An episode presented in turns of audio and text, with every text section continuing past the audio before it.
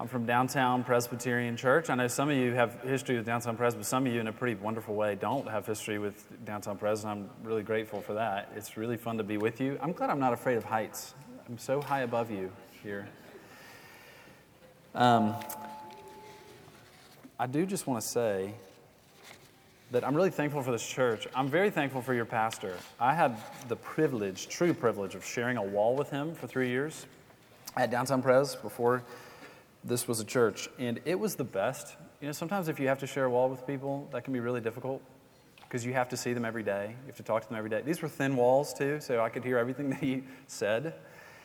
And it was wonderful. I loved getting to hang out with your pastor every day. And this, the greatest thing is that this church is here, and the hardest thing about this church being here is that Jonathan's not at Downtown Pres anymore. We don't get to share a wall. So I mean that. And I would say it if he wasn't in the room. I mean, if he was in the room, Anyway, we're going to look at John chapter 11 together. Uh, it, it may be a little too on the nose to talk about resurrection at resurrection, but we're going for it. So, John chapter 11, uh, and we're going to look at the story of Jesus raising his friend Lazarus from the dead. So, that's a bit of a spoiler alert. The cat's out of the bag, I guess. That's where this is headed. But if you have a Bible, you can turn there, and we'll start in verse 17 and go through verse 44. So, John 11, 17 through 44. There's a place later in the Gospel of John where Jesus says to his disciples, In this world you will have trouble, but take heart. I've overcome the world. Now, you and I can have all kind of trouble in this life. You know, what does Jesus mean by trouble? Well, the trouble that you could experience might be job loss, or the loss of a friendship through betrayal or through death. Uh, you could lose a dream that you always wanted to come true. That could be the trouble that you experience. Uh, it could just be that you wanted a certain kind of family and you didn't get it. Or you want a certain kind of relationship and you don't have it. You want a certain kind of life and you don't have it. Jesus says you're going to have trouble in this world, but take heart. I've overcome the world. Now, there's an ultimate kind of trouble in this world, and that is death. It's the ultimate trouble. There's no trouble worse than death. Uh, when I was in the fifth grade, my mom called our school, which is usually a bad sign when mom calls the school, and she was calling to tell me that my grandfather had died. It was the first person that I really loved who had died. First funeral I can ever remember going to. Didn't really hit me though, as a 10 year old kid or whatever. Uh, the same year, we got a dog. I don't know if it was because my grandfather had died or not, but we got a dog named Lily who became sort of a probably my first therapist. uh, you know, you can talk to a dog as much as you want to, they won't get tired of you, which is kind of nice. And so when I was sad or afraid or things like that, I would, I would talk to the dog. And when I was in college, this is probably 10 years after we got the dog, I got a letter in the mail that was from the dog. I know, dogs don't write letters, okay? Uh, my dad used to write these letters, and he'd write them like, I guess, like a dog wrote it, you know, maybe with his left hand or something. And the dog, the, the dog wrote and said, uh, This is the last time you're going to hear from me, because I have to go now. I'm, whatever, 20 years old in my college kitchen crying. I'm trying to be a man, you know, and I'm crying in front of these other guys who are trying to be men. And they're like, What's wrong with you? I'm like, My dog wrote me this letter, okay? I can't explain it, but it's very sad. It's the ultimate trouble death. You know, we're out here living life, we're making plans for the future. We've got hopes and dreams for our children, for our friends, for the people older than us, for our neighborhood. We've got dreams about this world, and death comes in and ends it. It ends life. And death is not a maybe trouble that you and I will experience, it's a for sure trouble that we'll experience. In fact, if you live a long time, you'll experience more death because the people around you will all die if you live a long time. Uh, St. Augustine, he lived in the fourth century, that's the 300s, and he uh, said, Man carries around his mortality in his body. What he meant is that we're all getting closer to death the longer that we live. And we sort of show it. We all look a little bit more dead now than we did a year ago or 10 years ago. No offense. And Augustine says that us carrying around the fact that we're going to die is evidence of our sin. That is, that we turn from God, we rebel against God. Now, Augustine is not trying to be, you know, a firecracker. Uh, he's, he's certainly not trying to make us look at a hard thing for no reason. He's trying to make sense of everything. He's telling the story of everything, which is that when God made the world, there was no death. There was not supposed to be death. Death is an intruder, an awful intruder. And the reason death came into the world is because of our sin. Death is our problem that we invited into the world and that we carry around in our bodies that we can't avoid. It's the ultimate trouble. So, what does Jesus do when he comes face to face with the ultimate trouble, which is death? His friend Lazarus has gotten sick, and his friend Lazarus has died. So let's look at what Jesus does. John 11, 17 through 44. Now, when Jesus came, he found that Lazarus had already been in the tomb four days. Bethany was near Jerusalem, about two miles off, and many of the Jews had come to Martha and Mary to console them concerning their brother. So when Martha heard that Jesus was coming, she went and met him, but Mary remained seated in the house. Martha said to Jesus, Lord, if you had been here, my brother would not have died. But even now, I know that whatever you ask from God, God will give you. Jesus said to her, Your brother will rise again. Martha said to him, I know that he will rise again in the resurrection on the last day. Jesus said to her, I am the resurrection and the life. Whoever believes in me, though he die, yet shall he live. And everyone who lives and believes in me shall never die. Do you believe this? She said to him, Yes, Lord. I believe that you are the Christ, the Son of God, who is coming into the world. When she had said this, she went and called her sister Mary, saying in private, The teacher is here and is calling for you. And when she heard it, she rose quickly and went to him. Now, Jesus had not yet come into the village, but was still in the place where Martha had met him. When the Jews who were with her in the house, consoling her, saw Mary rise quickly and go out, they followed her, supposing that she was going to the tomb to weep there. Now, when Mary came to where Jesus was and saw him, she fell at his feet, saying to him, Lord, if you had been here, my brother would not have died. When Jesus saw her weeping, and the Jews who had come with her also weeping, he was deeply moved in his spirit and greatly troubled. And he said, Where have you laid him? They said to him, Lord, come and see. Jesus wept. So the Jews said, See how he loved him. But some of them said, Could not he who opened the eyes of the blind man also have kept this man from dying? Then Jesus, deeply moved again, came to the tomb. It was a cave, and a stone lay against it. Jesus said, Take away the stone. Martha, the sister of the dead man, said to him, Lord, by this time there will be an odor, for he's been dead four days. Jesus said to her, Did I not tell you that if you believed, you would see the glory of God? So they took away the stone. And Jesus lifted up his eyes and said, Father, I thank you that you have heard me. I knew that you always hear me, but I said this on account of the people standing around, that they may believe that you sent me. When he had said these things, he cried out with a loud voice, Lazarus, come out. The man who had died came out, his hands and feet bound with linen strips, and his face wrapped with a cloth. Jesus said to them, Unbind him and let him go. This is God's good word. Let's pray together. Our Father, how we need you now as we look at your word. We pray you'd show us yourself through Jesus by your Spirit. We pray in Christ's name. Amen. It says that when Jesus got to Lazarus, he'd already been dead for four days. Uh, no doubt Jesus had heard that Lazarus was sick and that he was on the verge of death long before that, but he decided to show up when he showed up. And when Jesus gets to his friend Lazarus' tomb, uh, a few things happen. First, verse 33, if you've got your Bible, says, He was deeply moved in his spirit, and he was greatly troubled. Now, a lot of people have pointed out where it says Jesus was deeply moved. Uh, sometimes it will have a little footnote in your Bible. It might have one there that that word really means that he was raging angry, deeply moved, raging angry. Uh, when Jesus shows up at the tomb of his friend who had died, he's angry, he's yelling. And what's he yelling at? He's yelling at death. I don't know if this is still on the required reading list for students these days, but we had to read a book called The Bridge to Terabithia.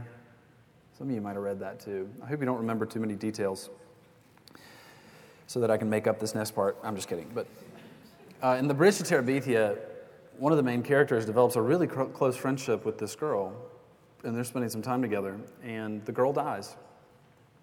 And when the, the boy who's got this close friendship with this girl hears the news, we watched the movie adaptation. You had, we had to read the book first as a class, and then at the end you got to watch the movie. Which I wish I had a game that system, you know, and rented the movie from the library so I didn't have to read the book. But anyway, the teacher was smart. We just read the book first. But so when we when we watched this movie, we wondered sort of, all right, how is this scene where he hears that his friend has died going to play out in the movie? Because that could be a very big deal for a director, you know, to take a book and maybe change something in the movie, the boy hears that this girl has died, and he doesn't say anything for just a second. And then he looks at the person who told him, and he says, I don't want to be too loud. He says, You lie! That backfired. He says it probably even louder than that. You lie. Now, that's not proper English. You have lied. You told a lie. Uh, but he just says, You lie. That's just what's coming out of him when he lost this loved one. Can't even think straight. He's feeling so deeply, and he's angry. That's how Jesus feels. He's mad at death. He's saying to death, You shouldn't have done that. You took away my friend. You shouldn't have done that. That was wrong. So he's very mad. And then, verse 35, Jesus wept. So, first he's angry, then Jesus is sad. Now, some people have asked, why is he sad? Why is Jesus sad? Doesn't he know what's going to happen? That he can raise his friend from the dead? Doesn't he know how the story ends? Sure. He also knows that even if he raises Lazarus from the dead, he's going to die again. C.S. Lewis is the one who pointed that out to me, at least first. He said, Didn't Lazarus have a rough life to have to die twice? Jesus cries because his friend died, and it made him very sad. Uh, when Jesus comes face to face with the ultimate trouble, he's really mad and he's really sad. That's grief. He's grieving. Does it surprise you that Jesus reacts that way? You know, it's always a good idea to do what Jesus did, to imitate him. And so that means that if you experience death, death of a loved one, death of a dream, it's okay to cry. It's okay to be mad. Jesus was. In fact, there might be a grave that you need to cry at. There may be something that's dead in your life that you need to go do what Jesus did to. Go to it, yell at it, and cry. The fact that Jesus cried at death is an invitation to be honest. To say, you know what, Jesus, you're right, there is trouble in this world, and it's really bad. And I'm going to be okay with being as mad and sad as you were at the death that I experienced in life. Because Jesus is a human being, and not just a human being, but a very real human being, he knows what it's like to experience death. He knows what it's like to experience all the pain that you've experienced in your life the pain of a broken friendship, the pain of betrayal, the pain of losing a loved one. He knows what it's like. He knows exactly what it's like. He doesn't know the idea of what it's like, he knows exactly what it's like because he's experienced it as a human being, just like we do. Now, did you notice that everyone in the story is asking Jesus, couldn't you have done something? Or accusing Jesus, you could have done something. So the two sisters of Lazarus talk to him first. And Martha's the first one to get to him and says, Lord, if you had been here, my brother wouldn't have died. That's not a question, it's not a request, it's a statement of fact. A somewhat endearing one, because she knows and believes that Jesus can heal people. She's probably heard and seen that Jesus has healed people with this exact kind of disease, the exact thing that killed her brother Lazarus. She's seen, no, no, no. Jesus can step into those kind of scenes and he can heal them. He can keep those people from dying. Jesus, why didn't you do that for my brother? And then when her sister, Lazarus' other sister, gets to Jesus, she says the exact same thing Lord, if you had been here, my brother wouldn't have died. She knows Jesus can heal people. And then it says some of the Jews who are there, some of the people who are also friends with Lazarus, also knew him, also know Jesus has this power, say, Couldn't he who opened the eyes of the blind have done something? Notice that when Jesus hears that, he doesn't say to them, How dare you? How dare you accuse me of not doing the right thing? I'm God. I do what I want. He doesn't say that. The fact that they're asking those questions and that they're deeply moved about the death of their brother moves Jesus. You could actually say that the fact that they point those accusations and those questions at Jesus is the thing that moves him. He sees how sad they are. He sees how much it's hurt them that they've had to experience this death of their friend, their brother. And so it moves him. It's the thing that leads him to yell and to cry. He's hearing these sisters say how sad they are and say to Jesus, Couldn't you have done something? Couldn't you have done something? They are pointing their questions the right direction. When you and I experience death, it is extremely natural for us to say, God, what are you doing? Why did this happen? Couldn't you have done something? It's a very different thing for us to sit alone in our rooms and say, God could have done something but he didn't. Than to look at God and to say, God, could you have done something? See, Jesus doesn't shoo away their questions, he receives them because they're pointed the right direction. So when you experience death, and you experience the pain of death, and you want to ask somebody why that pain is there, ask God. Point your doubt at God. Point your questions at God. Point your anger at God. He invites it. Now, Jesus is not just angry, he's not just sad, he's not just listening to the complaints of these sisters. He does something. It says Jesus goes over to the tomb and he says to them, Take away the stone where Lazarus is laid. And one of the sisters says, Whoa, whoa, he's been dead four days. You can't do that. It's going to smell bad. He's been dead for four days. And then Jesus cries out with a loud voice, Lazarus, come out. It says, The man who had died came out. Uh, Jesus has said to these sisters, I am the resurrection and the life. He who believes in me, though he die, yet shall he live.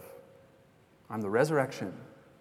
Now, Jesus said that in response to one of the sisters saying, Ah, yeah, yeah, yeah. Jesus, I know we're probably not supposed to be too sad right now. We're probably supposed to be okay with this because one day there's going to be a resurrection and God's people are going to be raised from the dead. And Jesus says to those sisters, that's not just an idea you have to try to convince yourself of. I'm going to show you right now that it's real, and I'm going to show you how it works. Here's how real it is I'm the one who will raise your brother from the dead. I'm right here. The resurrection that you really, really want to be true is standing right in front of you, and you don't have to wait for it. I'm going to show you that I can do it. And so he goes over to Lazarus. he says, Lazarus, come out. I heard one person commenting on this say he has to call Lazarus by name because if he just said come out, a bunch of dead people might come back to life. So he says, Lazarus, come out. And you can almost imagine Jesus turning to those sisters going, See? Don't you see? I can do it. He believed in me. And he who believes in me, though he die, yet shall he live. So unbind him and let him go. Now, do you know what it cost Jesus to be able to raise Lazarus from the dead? Jesus is taking Lazarus' place in the tomb. Do you notice the way that Lazarus' tomb is described as a cave? There's a stone in front of it. Whose tomb does that sound like? Sunday school answer. It's Jesus' tomb. Jesus is going over to the, to the tomb of Lazarus and saying, okay, before St. Augustine, we carry around the fact that we're sinners. We carry around the fact that we're going to die. Those things are all mixed together. All right, Lazarus, you're one of those people who has carried around your mortality, and it finally came and got you. I'm going to take your place. You come out of that tomb, and I'll go into it. And in between Jesus' tomb and Lazarus' tomb, Jesus is going to go onto a cross, and he's going to take the reason for our mortality onto himself. The reason that there's death in the world, Jesus is going to take onto himself. Jesus is going to kill death by dying. The image here is like I heard a story from years ago where this dog saw these little kids playing in his own backyard, and there was a venomous snake that came, and uh, the dog saw the venomous snake, and the dog ran over to that venomous snake and bit the snake fatally. And the snake, of course, bit the dog fatally, and they both died. Jesus is like that dog. He goes to the cross and he says, Hey, the reason that you should die is your fault. It's your sin. I'm going to take your sin onto myself. I will let your sin kill me so that you can be raised to life. Jesus is taking Lazarus' place in the tomb. Uh, and Jesus says, This is for anyone. Do you notice he doesn't say, I'm the resurrection, because Lazarus believes in me, though he die, yet shall he live. He says, I'm the resurrection. He who believes in me, though he die, yet shall he live. So to say, anyone who believes in me, though he die, yet shall he live. And um, the question for us is the same question that Jesus asked those sisters Do you believe this? In the face of your own death? In the face of the death of a loved one? Or the death of something you really want to be true? Do you believe this? That Jesus is the resurrection?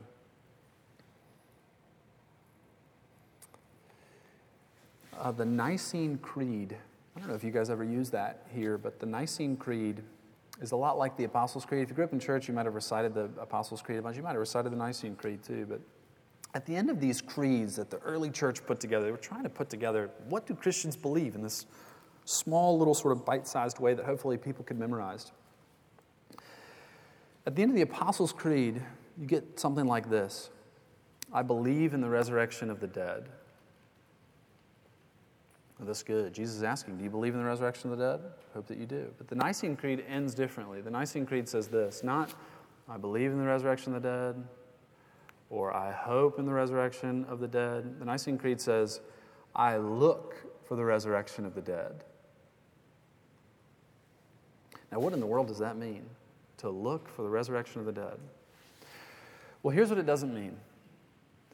To not look for the resurrection of the dead would be to show up at Lazarus' tomb and to say, ah, you know what's appropriate now is to be very angry and very sad. End of story. That's all there is to it. Life is hard and then you die. That's not looking for the resurrection of the dead. To look for the resurrection of the dead would be to go to Lazarus' tomb or go to the grave in your life, the thing that makes you sad, and say, This is sad. This does make me angry, but this is not the end of the story. There's resurrection coming. And the resurrection that's coming sometimes bursts into this life. It doesn't just have to be a one day deal. Think about the way Jesus talked to that sister. Ah, yes, yes, yes, the resurrection is coming. And Jesus says, No, no, no, no, no. Don't be thinking that it's just a one day deal, it's a today deal. Sometimes the resurrection that you and I need to be looking for is a resurrection today. Uh, the thing that really breaks your heart, the broken relationship, do not be surprised when it is mended. Uh, when the dream that died comes true, do not be surprised. When the worst case scenario never happens, don't be surprised. But know that there's one that you can look at and say, Thank you. You are the resurrection. All the resurrection I experience is because you decided to die in my place. So we look for the resurrection of the dead. Let me close with two stories of maybe some of what this looks like to look for the resurrection, to hope in the resurrection. Uh, years ago, a family friend of ours had a uh, daughter who struggled with drug addiction. And I was talking to the dad one day uh, about his daughter, and uh, he told me the story. He said, Yeah, we bought her a car when she was younger, and pretty soon after we bought her the car, she went and she sold it so that she could buy drugs. And he said, I really didn't know what to do with that, but I decided I would go buy the car back. So he went and he bought the car back. I was like, Whoa, how'd you decide to do that? He said, Well, when I thought about it, I knew that that was a bit risky, maybe even foolish, but it just seemed so like God to do that? Well, years later, his daughter died of an overdose. And we were at their house the day after. That's a hard house to be in.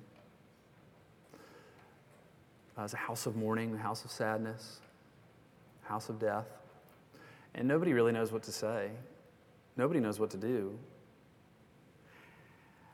And uh, Nobody expects that father to know what to say either or what to do. He, I heard him say to one of his friends, We've been crying a lot of deep tears. I've never heard that phrase before. I have to imagine those are the kind of tears that Jesus cried at Lazarus' tomb deep tears. Well, after a little while of sort of shuffling about, nobody saying much, not knowing what to say, the father walked into the room where everybody was in their living room and he said, All right, everybody, form a circle and join hands. And I want you to repeat after me. And then he quoted from Romans 8. He said, For I am sure, we all responded, For I am sure that neither death nor life, nor angels nor rulers, nor things present nor things to come, nor powers, nor height nor depth, nor anything else in all creation will be able to separate us from the love of God in Christ Jesus our Lord. So, when the ultimate trouble comes, what do we need to know? We need to know that Jesus wept, Jesus died, and Jesus rose again. And he says, when you experience death, and you will, if you believe in me, you'll experience resurrection. That's good news for us. Let's pray together. Our Father, how we thank you for the hope of resurrection.